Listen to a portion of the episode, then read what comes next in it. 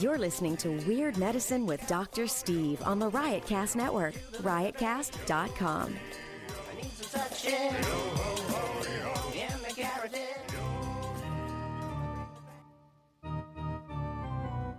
I've got diphtheria crushing my esophagus. I've got Ebola virus dripping from my nose. I've got the leprosy of the heart valve, exacerbating my incredible woes. I want to take my brain out and blast it with the wave, an ultrasonic echographic and a pulsating shave. I want a magic pill for all my ailments, the health equivalent of Citizen Kane.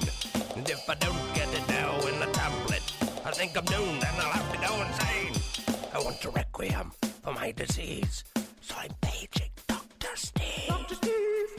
It's Weird Medicine, the first and still only uncensored medical show in the history of broadcast radio. Now a podcast. I'm Dr. Steve, and this is a show for people who had never listened to a medical show on the radio or the internet. If you have a question you're embarrassed to take to your regular medical provider, if you can't find an answer anywhere else, give us a call at 347 766 4323. That's 347 Pooh Head. Follow us on Twitter at Weird Medicine and uh, Dr. Scott WM. Lady Diagnosis, if she ever comes back. She's got a boyfriend now, so we don't see her as much as we used to. It's like, let's record on Saturday. Oh, no, I'm going to Charleston to uh, be on Mark's yacht. And it's like, oh, okay, well, I don't think we can compete with that.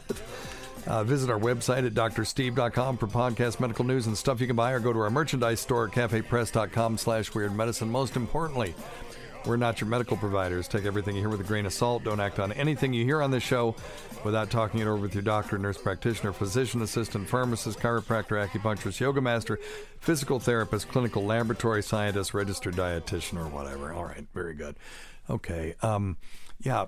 Um, we've got an interesting show today. Uh, talk about a lot of different stuff, but before we do, please check out stuff.drsteve.com. The holidays are coming. It's a great way to uh, do your holiday shopping online and also help out your pals at Weird Medicine. So go to stuff.drsteve.com.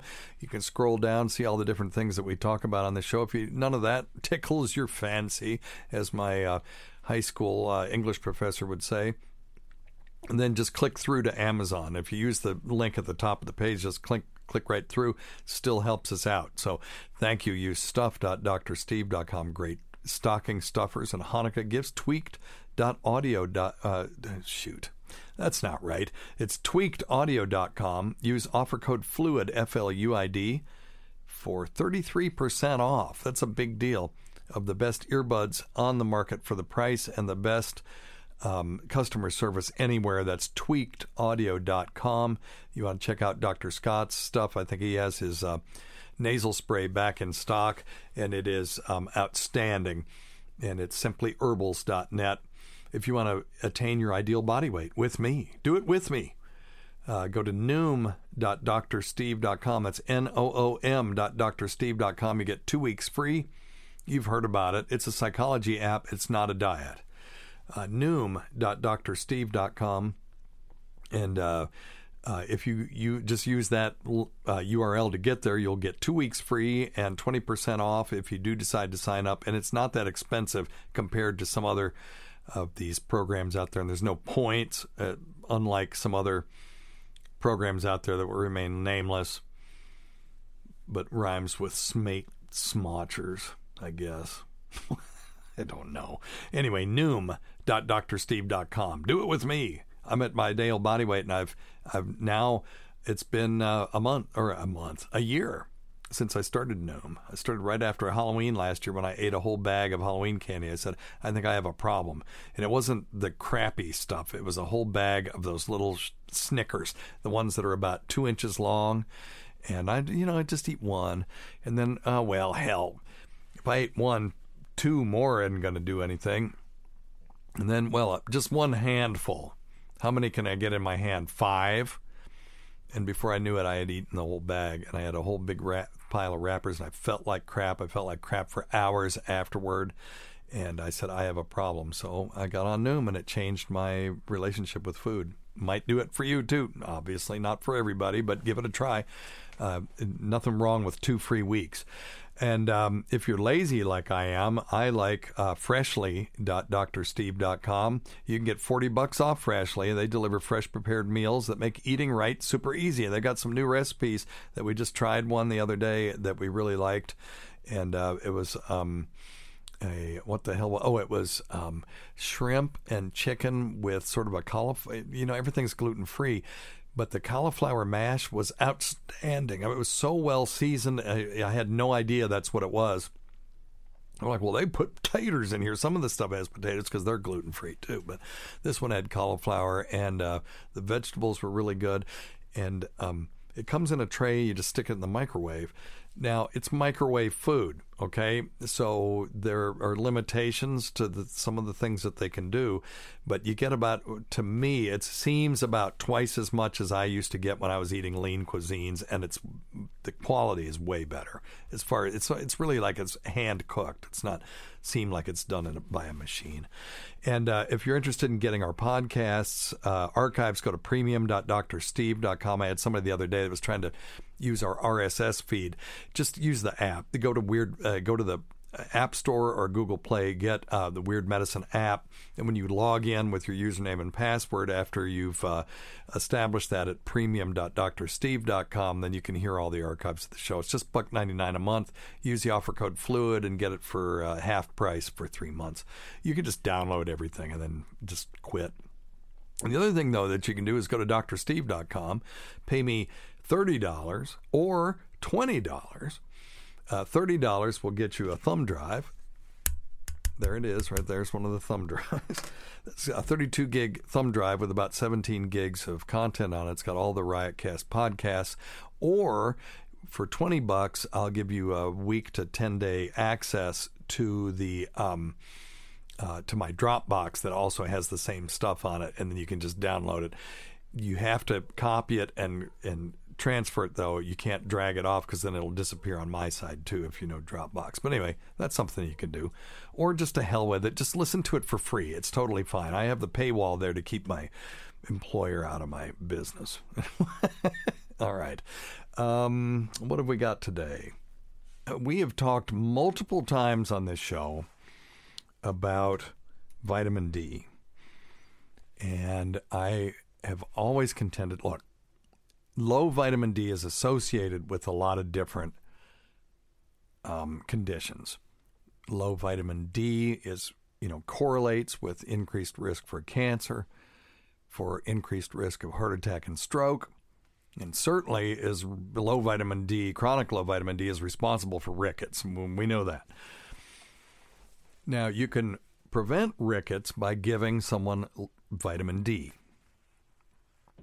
Can you, though, prevent heart attack, stroke, and cancer by giving someone vitamin D? In other words, is the low vitamin D a cause of these problems, or is it simply a marker for these problems? In other words, persons at high risk for heart attack and stroke, and there's something in their metabolism that uh, you know results in low vitamin D. And replacing the vitamin D will just simply mask that signal, but it wouldn't actually fix the problem. Does that make sense? So if uh, let's say that whatever is caused, that maybe it's the inflammation that's causing the high risk for heart attack and stroke, also causes vitamin D. Well, then replacing the vitamin D isn't going to do anything for that. It's just going to uh, make that marker that uh, that sort of red flag disappear trying to think of a good analogy for that. I'll I'll think one. Um, yeah, okay. Um, well, hmm. Yeah, okay, maybe this. If your car is burning oil and there's smoke coming out of the back, putting on a, let's say, some sort of filter that would reduce the amount of smoke coming out of your exhaust pipe would take care of the outward appearance of the problem, but it wouldn't fix the underlying problem. Um, uh, that's probably the you know on the fly. I hadn't really thought about it that much. That's the best analogy I could come from come up with. But anyway, so you you kind of get the idea. Is vitamin D a marker or a cause uh, of disease. So this is from the uh, uh, Uh, journal of the American Medical Association, not some crappy journal. It's an editorial. It says vitamin D and health outcomes, subtitled Then, well, wait a minute. Then, no. Then came the randomized clinical trials. Okay. So, anyway, that was not worth the time it took for me to do that.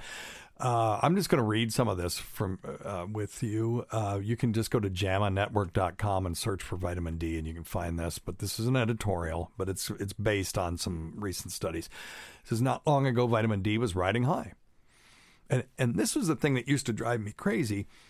Is another article would come out and say vitamin D is associated with this X disease. Let's say increase in I don't know diabetes. I'm just making this up and then I would get people emailing me, well, you know, do you get it now? You know, what's it going to take for you to recommend vitamin D supplementation? I kept saying, look, you can take vitamin D. There's really no harm in it. You don't want to overtake it because there is a condition called hypervitaminosis D. We won't get into that too much unless you guys are interested, but you can take too much vitamin D. So take a normal amount and bring your level to normal I have no problem with that. You'll certainly prevent rickets, if not all this other stuff, until we know, you know, maybe it is a cofactor and it would actually improve your outcome. So I don't have a problem with it, but I can't recommend it based on the evidence that and tell people, yes, if you take vitamin D, it's going to prevent heart attack, stroke, and cancer. So anyway. Uh, not long ago, vitamin D was riding high. Beyond its role in calcium homeostasis, ooh, that just means um, keeping your calcium in line. Uh, homeostasis, basically just regulation. So you're regulating your calcium; it doesn't get too high, get too low, and bone health. Animal studies linked to vitamin D deficiency to uh, numerous chronic illnesses, including high blood pressure, diabetes, autoimmune disorders, and cancer. Uh, corroborating human observational studies reported associations between vitamin D deficiency and increased risks of high blood pressure, diabetes, cardiovascular disease, autoimmune diseases, and cancer. Right, so correlation is not causation. But the lay press seized on this chorus of observational studies testing of serum, uh, you know, vitamin D levels proliferated. You know, doctors' offices, let's check your vitamin D and supplementation with uh, vitamin D uh, increased significantly. Then came the randomized clinical trials. This is why I want to read this to you guys. Multiple trials have failed to demonstrate significant benefits of vitamin D supplementation. This argues toward the idea that low vitamin D is a marker of disease, not a cause of disease, except for rickets. Uh, that's well known that uh, causes rickets. What is rickets? It's like a bone disease, and these kids um, Google it. You can see pick pictures of rickets. Uh, these kids tend to be bow-legged and stuff like that. It's a uh, it's a disease of children that's actually caused by vitamin D deficiency, and uh, they have uh, poor calcification of their bones, and their and it softens the bones and distortion of the bones. So uh, you can see why they're bow-legged because when they're standing up, the uh, you know if you had rubber legs, they would bow out, and they they kind of have um, rubbery um, bones as far as you know, relatively speaking. But anyway. Um, so these multiple trials have failed to show any benefits. For example, vitamin D supplementation compared with placebo failed to reduce high blood pressure in patients with uh, pre-hypertension and stage one hypertension. There's, these, there's two stages of hypertension. There's pre-hypertension, stage one and stage two, and pre-hypertension stage one patients. They were um, um, um, looked at and they didn't um, uh, have any benefit from vitamin D supplementation. High dose monthly oral vitamin D compared with placebo didn't reduce the risk of cardiovascular disease or death. So, this is a long term study where they followed people over a period of time taking this stuff. And when you do these, you've got to control for other things like it's not fair if in the vitamin D group everyone is a smoker and in the placebo group nobody's smoking. They need to be matched. So, to the best of your ability, within statistical significance. So, if you've got 10 smokers in the vitamin D group, you need to have 9 or 11 in the other group, or, you know, as close to 10 as you can get. And uh, you need to control for that. Um, and that's hard to do. You know, so you have to have big studies and control for as many variables as you can. And then at the end, you say, look, we can control for this, but we don't think that's any big deal. And then somebody can go in later and do that study just looking at that one thing. Um, so, in the vitamin D and type 2 diabetes trial, the vitamin D supplementation compared with placebo failed to lower the risk of incident type 2 diabetes in patients with pre diabetes. So, they identified people with uh, mildly elevated uh, blood sugars, gave them vitamin D, followed them over time, and they still developed um, diabetes. Uh, the largest vitamin D trial was the vitamin D and omega 3 trial. It was called the VITAL trial. It was randomized double blind, placebo controlled. And um, uh, oh, and let's see that I oh, clinical trial of twenty five thousand eight hundred and seventy one participants. Uh, using a two by two factorial design, Vital tested whether supplementation with um, okay, so they had two things in this omega 3s and vitamin D. So they were either treated with vitamin D or omega 3s or both or placebo. So that would be four things.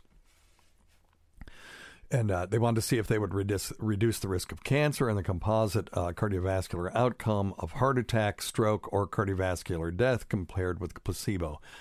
And uh, during a median follow up of 5.3 years,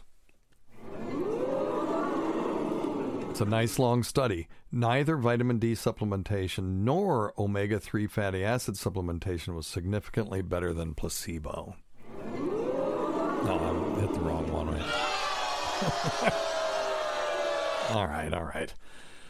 Um, so, uh, in this issue of the Journal of American Medical Association, uh, these authors reported the results of the Vital DKD study, which was a uh, pre specified uh, secondary study involving 1,300 participants in the Vital study.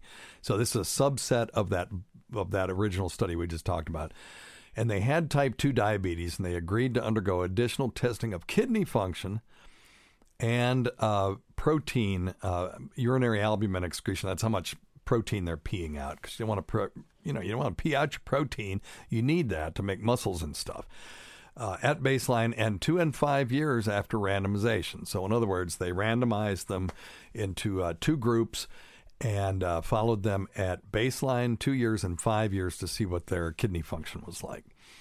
The authors tested the hypothesis that supplementation with vitamin D and omega 3 fatty acids would reduce the rate of kidney functional decline in patients with diabetes, because as you know, patients with diabetes are at increased risk of kidney failure. Um, so uh, the primary outcome was change in estimated uh, glomerular filtration rate. Don't worry about that. That's just um, how the glomeruli, which are the little units that uh, filter in the blood, um, how things get from one side to the other. In other words, from the blood side to the urine side. And uh, let's see, at baseline, the mean uh, EGFR, in other words, you know, the um, the arithmetic mean was 85. Don't worry about it. It's milliliters per minute per 1.73 meters squared. Don't worry about that. It just it's just remember the number 85.8.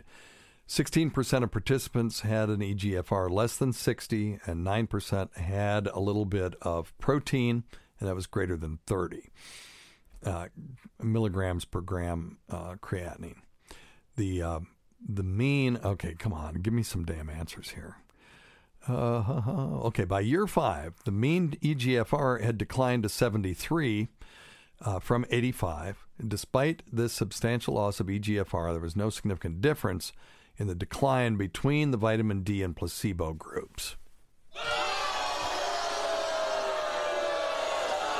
Or between the omega 3 fatty acid and the placebo groups.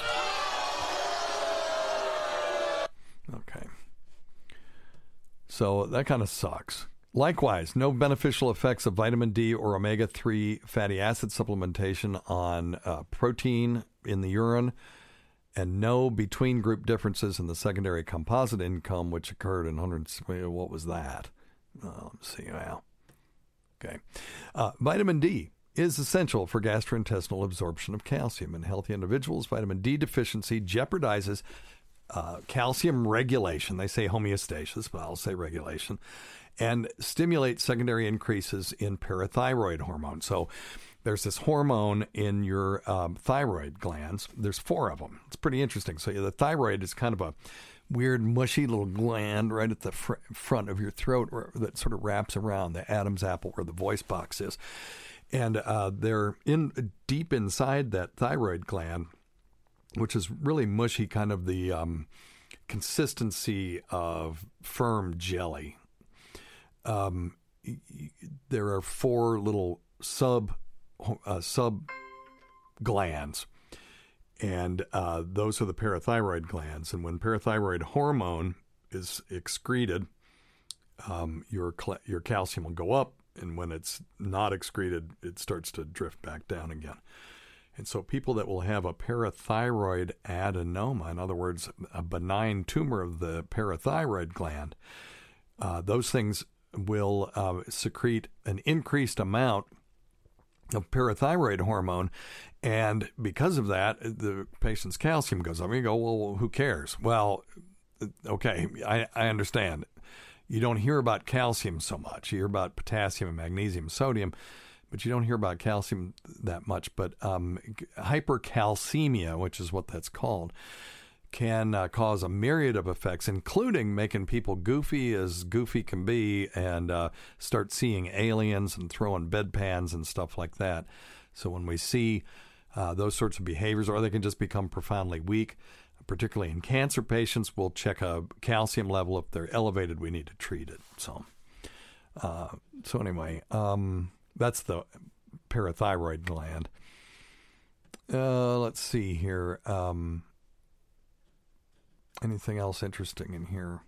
Yeah. Not really. Oh, here we go. One randomized placebo controlled trial, coincidentally also called VITAL. It's a different VITAL. Um, they had 281 patients, suggested a modest anti uh, proteinuric effect of the activated vitamin D analog paricalcitol. It's not one that I'm familiar with. I'm not even sure if you can buy it over the counter. Uh, let's let's ask Echo if we can. Echo, buy paricalcitol, please. Are you trying to shop for paricalcitol? Yes. I just added paricalcitol. Okay, so apparently you can buy it over the counter. Um, uh, when added to blockers of the renin-angiotensin, oh geez, okay, that's I'm I'm going to get far afield if I go through all of this uh, in patients with type 2 diabetes mellitus and chronic kidney disease. So I'm not advocating you go buy paricalcitol even if you have diabetes. Talk to your diabetologist, your endocrinologist, or your primary care.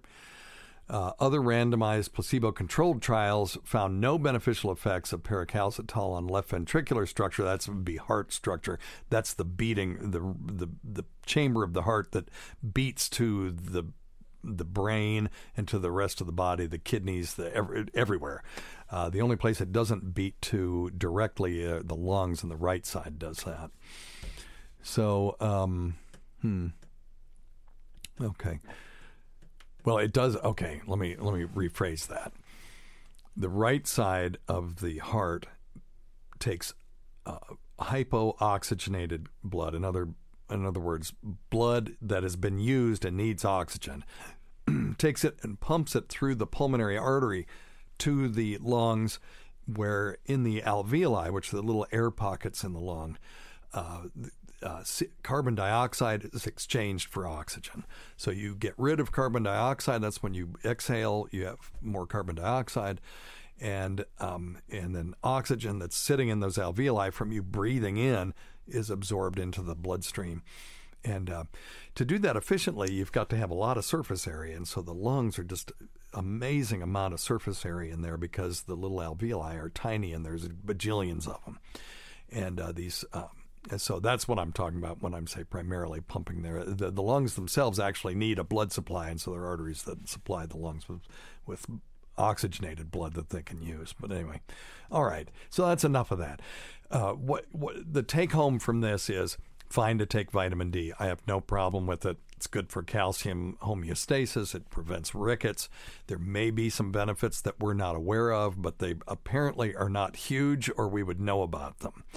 Um, does not appear to be the panacea that we hoped for when we found that low vitamin D levels were correlated with all these conditions. We were really hoping that it would be as simple as that, as just give people vitamin D and these things would uh, would go away. But that doesn't appear to be the case.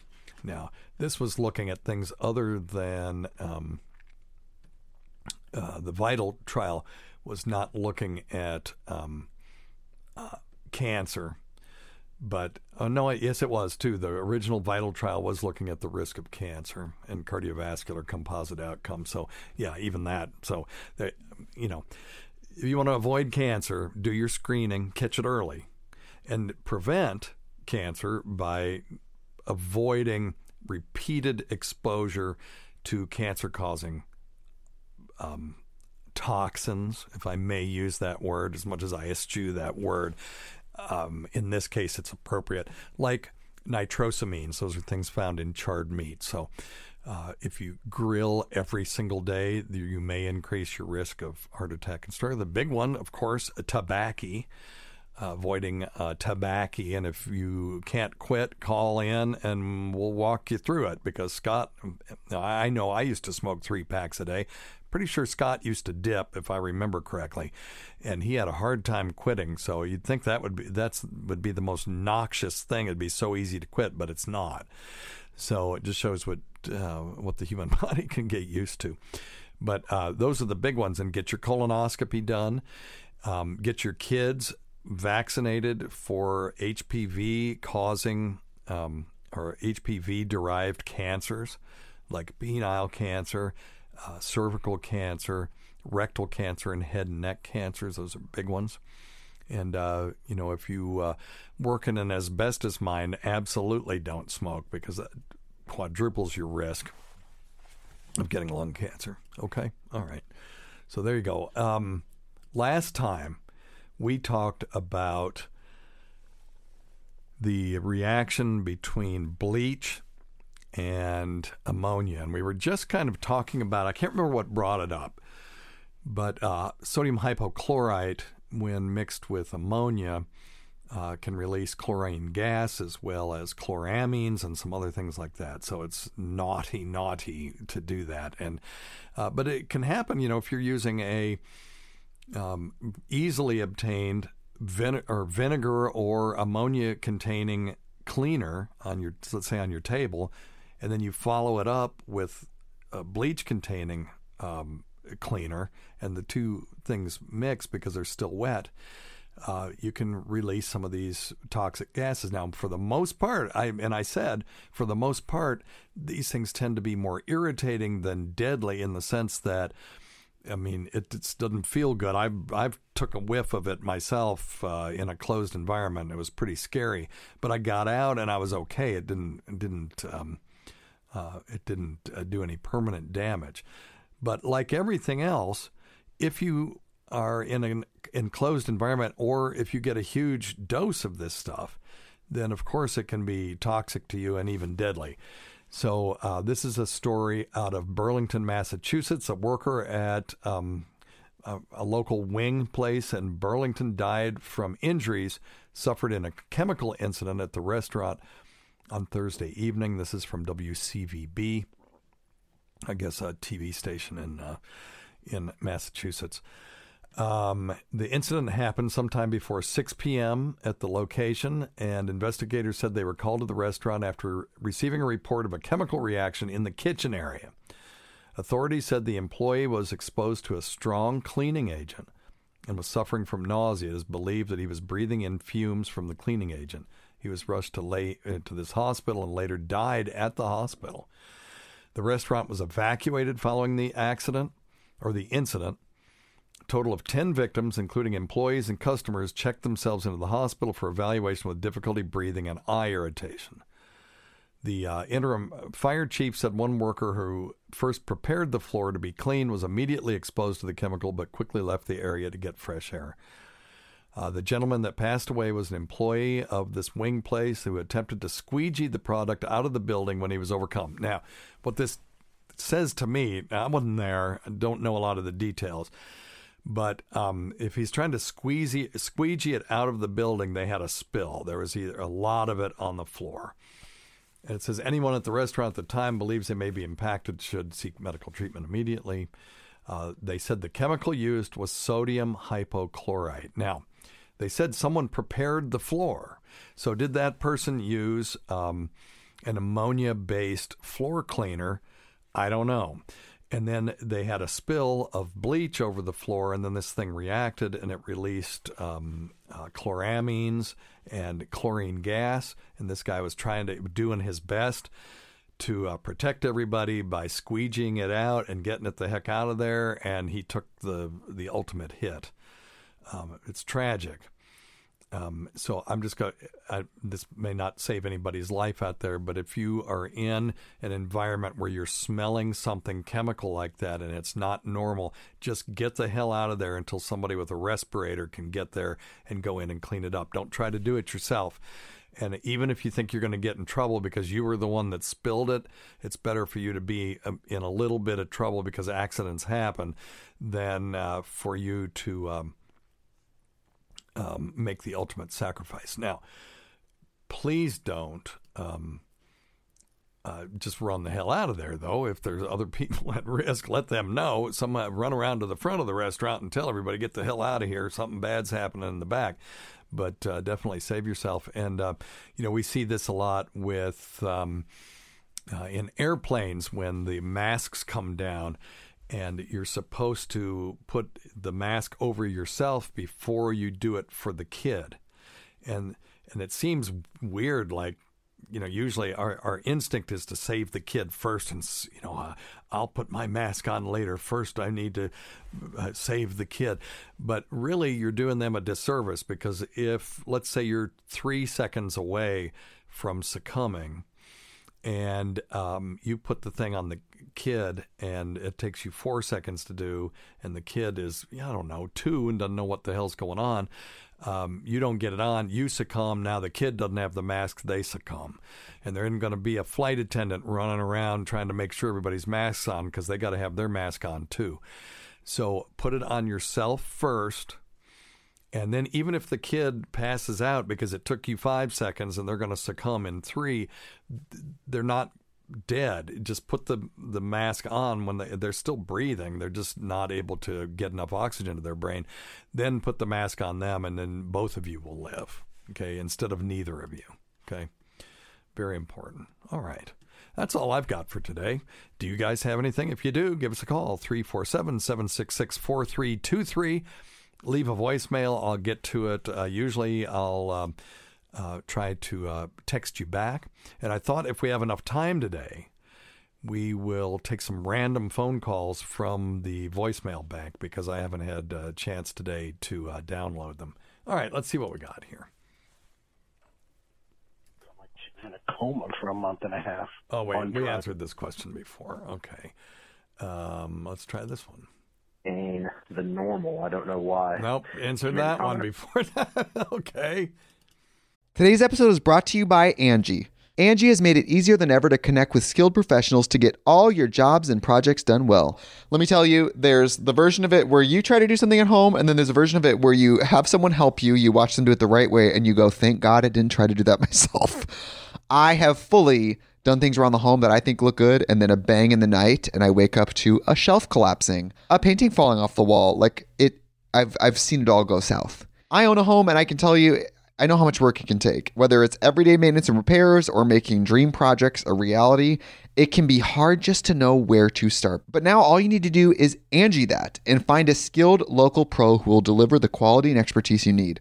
Whatever your home project, big or small, indoor or outdoor. You can Angie that and connect with skilled professionals to get the project done well. Right now, one of my wish lists is I want a bike for my condo in Milwaukee, and I would love to rig it up on a pulley in the ceiling because I have one of those like lofted ceilings. But I'm so scared to try that on my own. Angie has 20 years of home experience and they've combined it with new tools to simplify the whole process. Bring them your project online or with the Angie app. Answer a few questions and Angie can handle the rest from start to finish or help you compare quotes from multiple pros and connect instantly, which means you can take care of any home project in just a few taps. Because when it comes to getting the most out of your home, you can do this when you Angie that. Download the free Angie mobile app today or visit Angie.com. That's A-N-G-I dot com. Let's try this one. That's a new uh, message there, Dr. Steve. Anyways, uh, this is Phil. If you get a chance, I was uh, wondering, I had watched something on uh, Anthony Cumia Network about your practice care, which I've always known about, but it never dawned on me. I mean, you kind of deal with situations where you have to see, you know, older uh, people pass away. I was always wondering how do you numb yourself from that or deal with that, you know? Um, Uh, he's got more to this question, but the first answer is don't numb yourself to it because I don't think that's possible. And if you did numb yourself to it, then you're going to be a numb, unfeeling robot. And I don't think that's the way to go about it. Let me see what the rest of his question is. it's like a vet having to euthanize a, a cat or a dog or whatever. Um, I always wondered, you know, how do you deal with that? I know it gets probably numbing, but just wondered how you. No, um, I don't think I've ever been numb to it. I get you get accustomed to it. Now look, you guys are gonna make fun of me. It's fine. Um, but I feel I was called to um, doing uh, hospice care, and when you're called to do something, if you don't do it, well, ask Jonah, you end up in the belly of a fish, right? But, but you know, if you don't do it, you're going to feel this hole in your life all the time. So I was called to do it. So that makes it a little easier for me. If someone tried to force themselves to do it and they didn't have the heart for it, I could see it being a real problem for them. Um, yeah, death and dying. eh, I think one of the reasons I did it was because um, uh, I was dealing with my own mortality and uh, that's one thing. The other thing is, is there was, I don't want to get too heavy. My, you know, my mom had the worst death that I've ever seen, and I never wanted anybody else's mom to go through what my mom went through. So when we had the one lecture on end of life care in my seven years of medical training, I really paid attention, and I made it my goal to to try to. Uh, ease suffering, particularly at the end of life, and make sure that nobody is um, uh, suffering, as I said, like my mom did. And I also saw the value of it through another uh, episode that happened in my training. And uh, uh, it, it's just a long story. And I cry every time I tell the story 35 years later. So I uh, will beg your um, indulgence in letting me not tell that story. But there was just another thing that happened in my training that made me realize that uh, there's more to uh, medical care than just prescribing pills for high blood pressure. And um, uh, of course, that's an oversimplification, but we got away from really paying a lot of attention to symptom management and quality of life, particularly in the 80s. In the 80s, all this stuff was happening.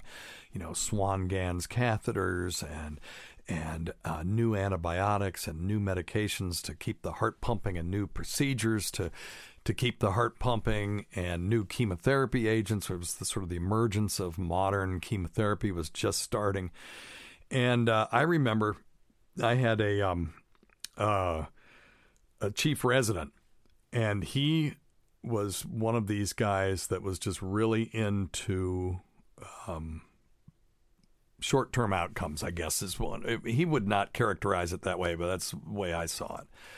For example, we had a lady who um, whose blood pressure was 70 over nothing. She was mottled. Uh, her temperature was 104. We were all on rounds together, and uh, her um, uh, potassium was six.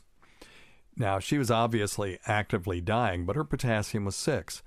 So uh, he barks out these orders, you know, do this, do that, do some calcium, do some Lasix, uh, Kayexalate, all these things.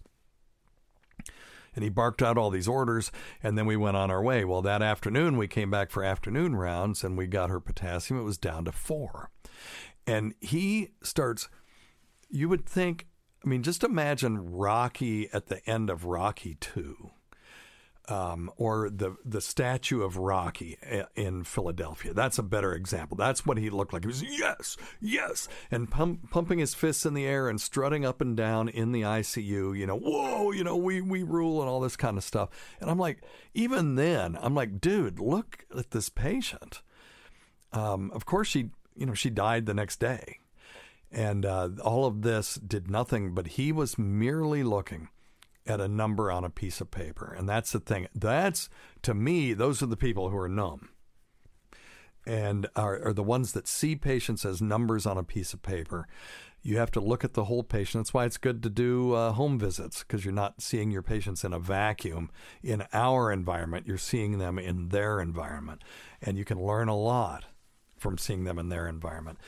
Likewise, when you're doing a depression screen, you can hand them, a, you can have your nurse hand them a piece of paper and have them mark on it, or you can ask the questions yourself. And when you ask for the medical students and doctors who still have somewhat of an open mind that are out there listening, um, if you ask the questions yourself, it takes yeah, it takes a minute longer for your visit, but you gather so much um, valuable information from watching the patient uh, answer these questions and how they say it, what they say. Do they avoid the question when you ask it, as opposed to just circling a number on a piece of paper on a bunch of you know nine or twenty five questions or whatever uh, uh, instrument that you're using? So, um, uh, and, and so don't become numb to this. I'm never numb to it. It doesn't break me up you know what breaks me up? I'll tell you what breaks me up are uh, kids that are going through this and uh, people's um, families who, particularly that have kids that are watching an older loved one pass away with, without any understanding. Um, breaks me up when people uh, get to the end of their life and they never discussed with anybody what they wanted. Did would they want life support? Would they want CPR? Would they want to be shocked?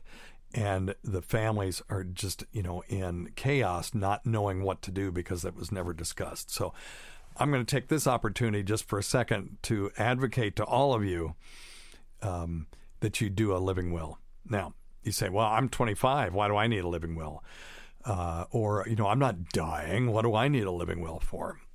I want you to remember Terri Schiavo. Terri Schiavo was a 24 year old woman had a uh, stroke and she was in a persistent vegetative state, which is a form of coma. It's one where you have normal week or week sleep wake cycles, but you're still unresponsive. And she was unresponsive. And uh, her husband, after some period of time, felt that um, she would not want her life to continue this way. Now you can impugn his his um, motives if you want to. There are people that do. Uh, but, you know, he argued that a reasonable person would not want to be kept alive in this situation with no hope of ever recovering. And that she was one of those people that didn't want that. So he uh, wanted to pull her tube. Well, her parents, and understandably, it's their kid. I get it. They said, no, no, she would want it. Uh, they, you know, she she would want to be kept alive. Now, um, the husband um, goes to take the tube out. The parents uh, get a judge to uh, stop them from doing that. He goes and gets another judge to allow him to do it. And I think this thing went back and forth a couple of times. In the meantime, she's on CNN, MSNBC, Fox News, regular networks, day in and day out for months. And you know, as a 24 year old woman, she would have been mortified to know that her face was plastered over the TV day in and day out like that. Uh, Congress even got into the act. And um, eventually, Uh, the husband prevailed. They pulled the tube, and uh, she passed away sometime after that. Now, what, what's the point of this story? If Terri Schiavo, 24 year old woman, had had a living will, we never would have heard of her. You can also call it an advance directive, but an advan- a living will is a form of advance directive, so I like using the more precise term. Um, it, we never would have heard of her because a living will is it's not the same thing as a will. A will has to do with after you die. A living will has to do with everything before you die. And it would have said, yes, I want tube feedings, or no, I don't. Now, there's several types of living will. The, some of are more comprehensive. And if you guys are interested, I can send you living wills. Just email me. Just go to drsteve.com and click contact. I'll send you uh, blank living wills you can fill out. Um, there's a bunch of them. Uh, the one in Tennessee is very comprehensive and very precise, but it's complex in its in its um, or in its logic, or at least relatively so. Uh, however, in Virginia, uh, Virginia models its living will after a lot of the ones the attorneys do that say if two of my physicians agree that I'm terminally ill and the um, continuation of artificial nutrition or hydration or um, or uh, medical interventions would serve merely to prolong the dying process, then I authorize the withholding or withdrawal of such services, blah, blah, blah, stuff like that. Um, that's that's a pretty narrow uh, circumstance, uh, but but it's functional. It it would have worked in Terri Schiavo's case if her physician had said, yeah, yeah she's never going to get better, and just continuing this is just continuing the dying process. Well, anyway, uh, there are other ones that say, look, if I'm in a permanent coma and I'm never going to going to uh, improve, then I authorize no tube feedings. That's a little more precise. E- a little would have been an easier one for the husband uh, in Terri's case if she had had one like that, if that was indeed what she wanted, uh, for him to argue that uh, there wasn't any question that she wouldn't want to be kept alive like this. So, anyway, uh, talk to your attorney, but uh, I'm just going to throw this out, and this is no shade on the attorneys out there. This is really a medical document. It really should be done by medically trained professionals rather than legally trained professionals. But uh, there, look, there's some attorneys out there that are really good at doing these, and there's some doctors that are really, really shitty at it. So uh, if you have any questions, I'm happy to answer these questions anytime. And you can call them in, too. We can talk about them here, 423 uh, 347. No, what is it? That's not right. It's um, 347- um, 766 4323. I know there was 423 in there somewhere. 347 766 4323. Or go to drsteve.com, click contact. Just ignore the warnings. Make sure you put your email in correctly because if you don't, I have no way of uh, emailing you back. Um, so, uh, yes, so everyone needs a living will. You need one. If you're listening to this, you need one. The only ones that really don't need them are minors, and their parents are their power of attorney by default. Now, the other cool thing about an uh, an advance directive like this, you can determine in advance who's going to make decisions for you. So let me make this recommendation that you not uh, do the, make this a political decision. In other words, you got four kids, but the um, oldest one, you know, you don't think will follow your wishes and you don't think they'll understand what it is that you really want, and you think that they'll make you do things when you're not able to fight for yourself that you wouldn't want, and yet you want to make them um, your primary decision maker on this forum because they're your oldest, and if you don't, they'll get mad. Don't do it for that. Come up with an excuse. Say, "Well, I just didn't want to burden you with this. I thought that your brother would be, uh, uh, uh, you know, better able to." Follow my wishes or whatever you have to say to them. Or you know you're a crank and I'm I'm not doing it. I don't want you doing stuff to me that I don't want. Because there is a whole lot we can do to somebody at the end of their life that isn't really doing anything for them. Um and uh, we just want to do things to you and we don't want to I mean we dang it we just want to do stuff for you. We don't want to do stuff to you. Um with regard to uh, code blue for example you have an 18 year old basketball player, prime of their life, and they keel over on the basketball court and they die. Tragedy when it happens. We would do CPR. In other words, we would do chest compressions. We would break their ribs. We would shock them. We'd take a big tube, it's about an inch in diameter, and shove it down their throat into their trachea, you know, right above the lungs, to breathe for them and put them on life support. The odds that that 18 year old basketball player is going to survive is only 15%. That's to survive to walk out of the hospital. Um, so if you throw in a couple of medical problems in a couple of years, eight, that 15 drops to 10, drops to 5, drops to 1, gets vanishingly close to zero. And the closer to zero it gets, the more likely it is we're going to end up on the machines forever if by some miracle they're able to get our heart started up again. So if that's something you'd like to avoid, you can just specify that, that you wouldn't want that. Particularly on your living will, if you say, if I'm in a coma or I'm permanently confused or I'm, um, uh, what's that, permanently dependent. That's my big one. You know, if my wife has to uh, change my, you know, change my diaper and has to feed me and all this stuff, and I can't do anything, I don't want to be kept alive artificially. Now, some states will have a rule that says you can't uh, withhold artificial nutrition and hydration, so you get around that by saying, well, we're going to offer comfort feedings. We will allow uh, the person to eat if they want and drink if they want, but we're just not going to uh, do it via tubes. So, all right. So there you go. There's your, uh, yeah, thanks, dude, for uh, calling in about death and dying. Nothing more hilarious than a death and dying talk and Dr. Steve's uh, um, experiences treating the terminally ill. Okay. All right. Let's see if we get something else. Okay. That one is not supported. Oh, I know why. Um, this this person sent this in as a um, a different kind of file. The, the dude that called in about scabies that sent me the audio file, I'll get it on next week. Sorry. All right. Steve, I got a quick question for you. I got my flu shot today, but before the lady stuck me with the needle, she said, "Oh, I got to find a way around your tattoo. Can you not get a shot through a tattoo?" Thank you. Yeah, sure you can. Um, that really shouldn't be a problem. Uh, both uh, intramuscular and subcutaneous vaccines can be given through a tattoo.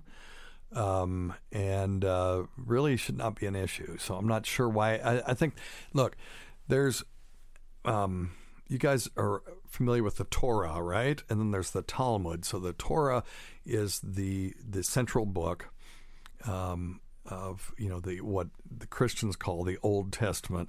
Uh, you know, five first five books of the quote unquote Old Testament, and then you've got the Talmud, which was commentaries about the Torah and other things like that. Uh, you know, interpreting law and stuff like that. Sort of, and then they eventually wrote it down.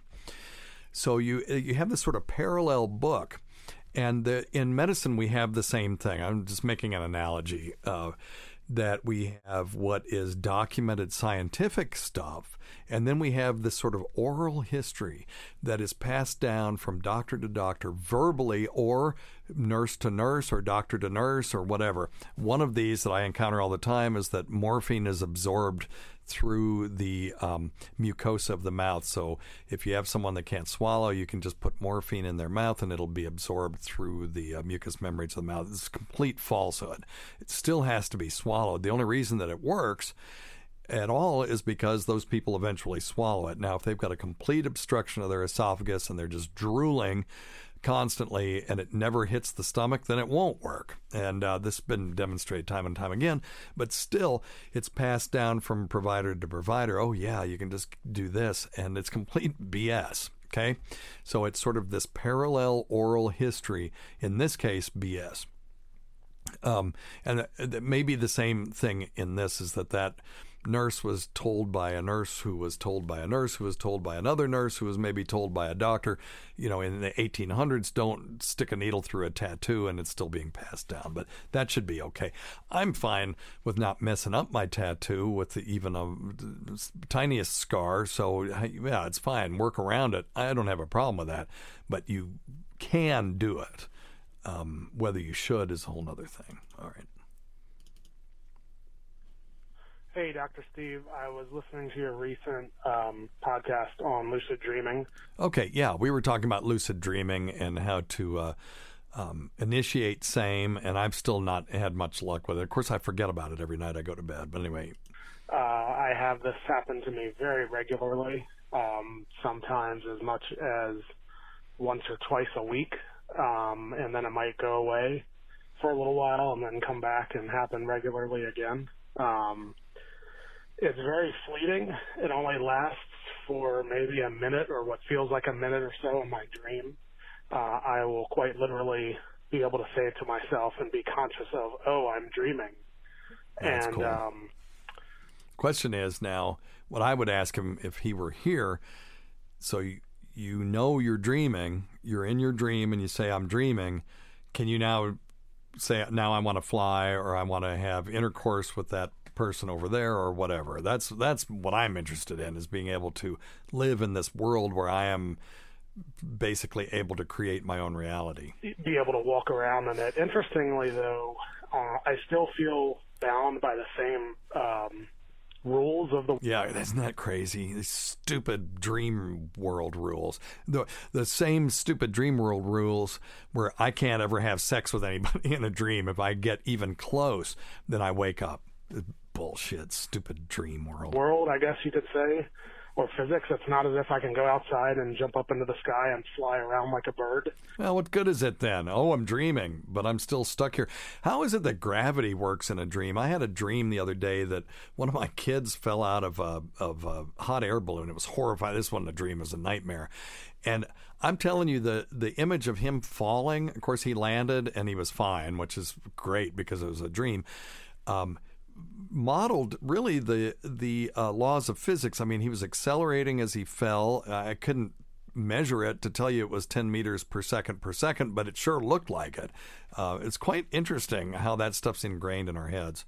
Uh, it doesn't work like that.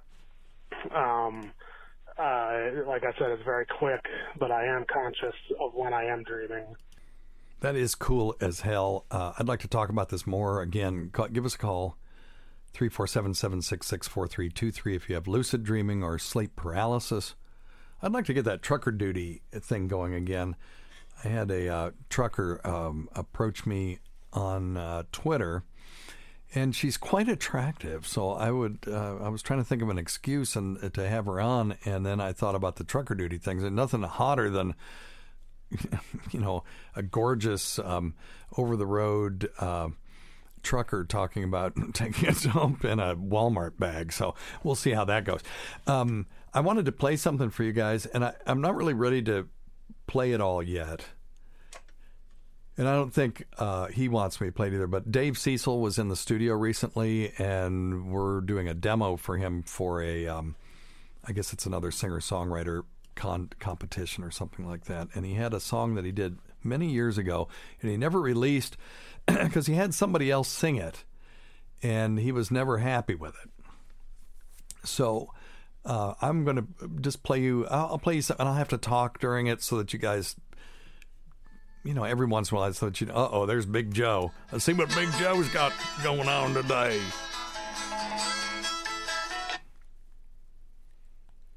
Big Joe, you're on Weird Medicine. Are you there? Well, never mind. Let's see if she calls back.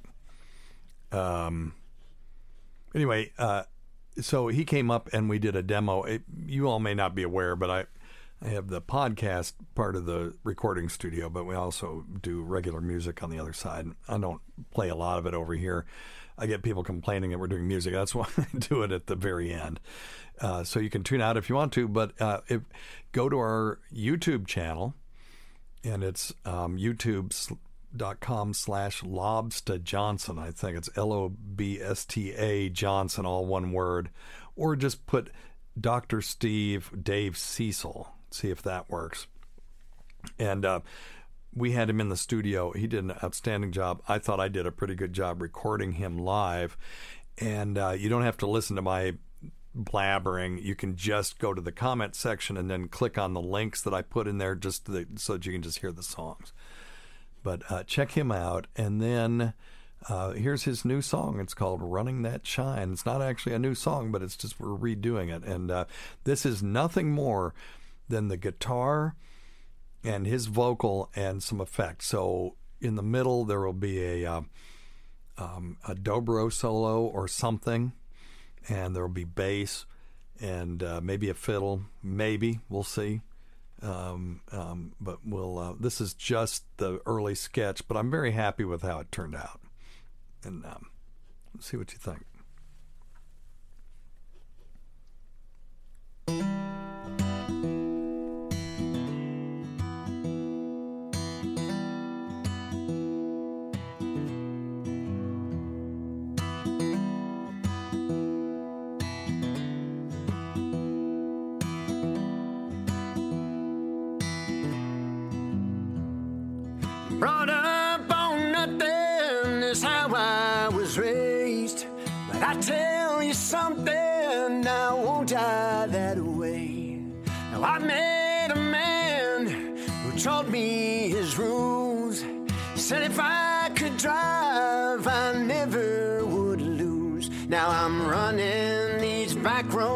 Time. With each tick of the clock means a dime. It don't matter if they say I'm wanted to find when I cross that borderline, running that shine.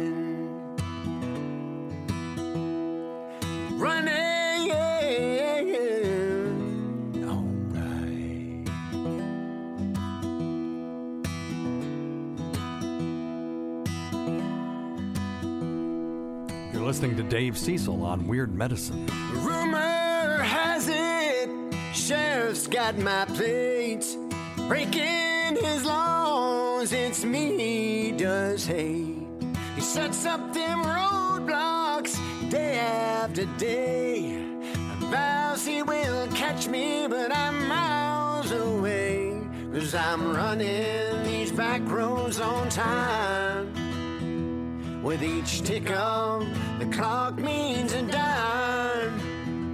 It don't matter if they say I'm a wanted to find when I cross that borderline, running that shine.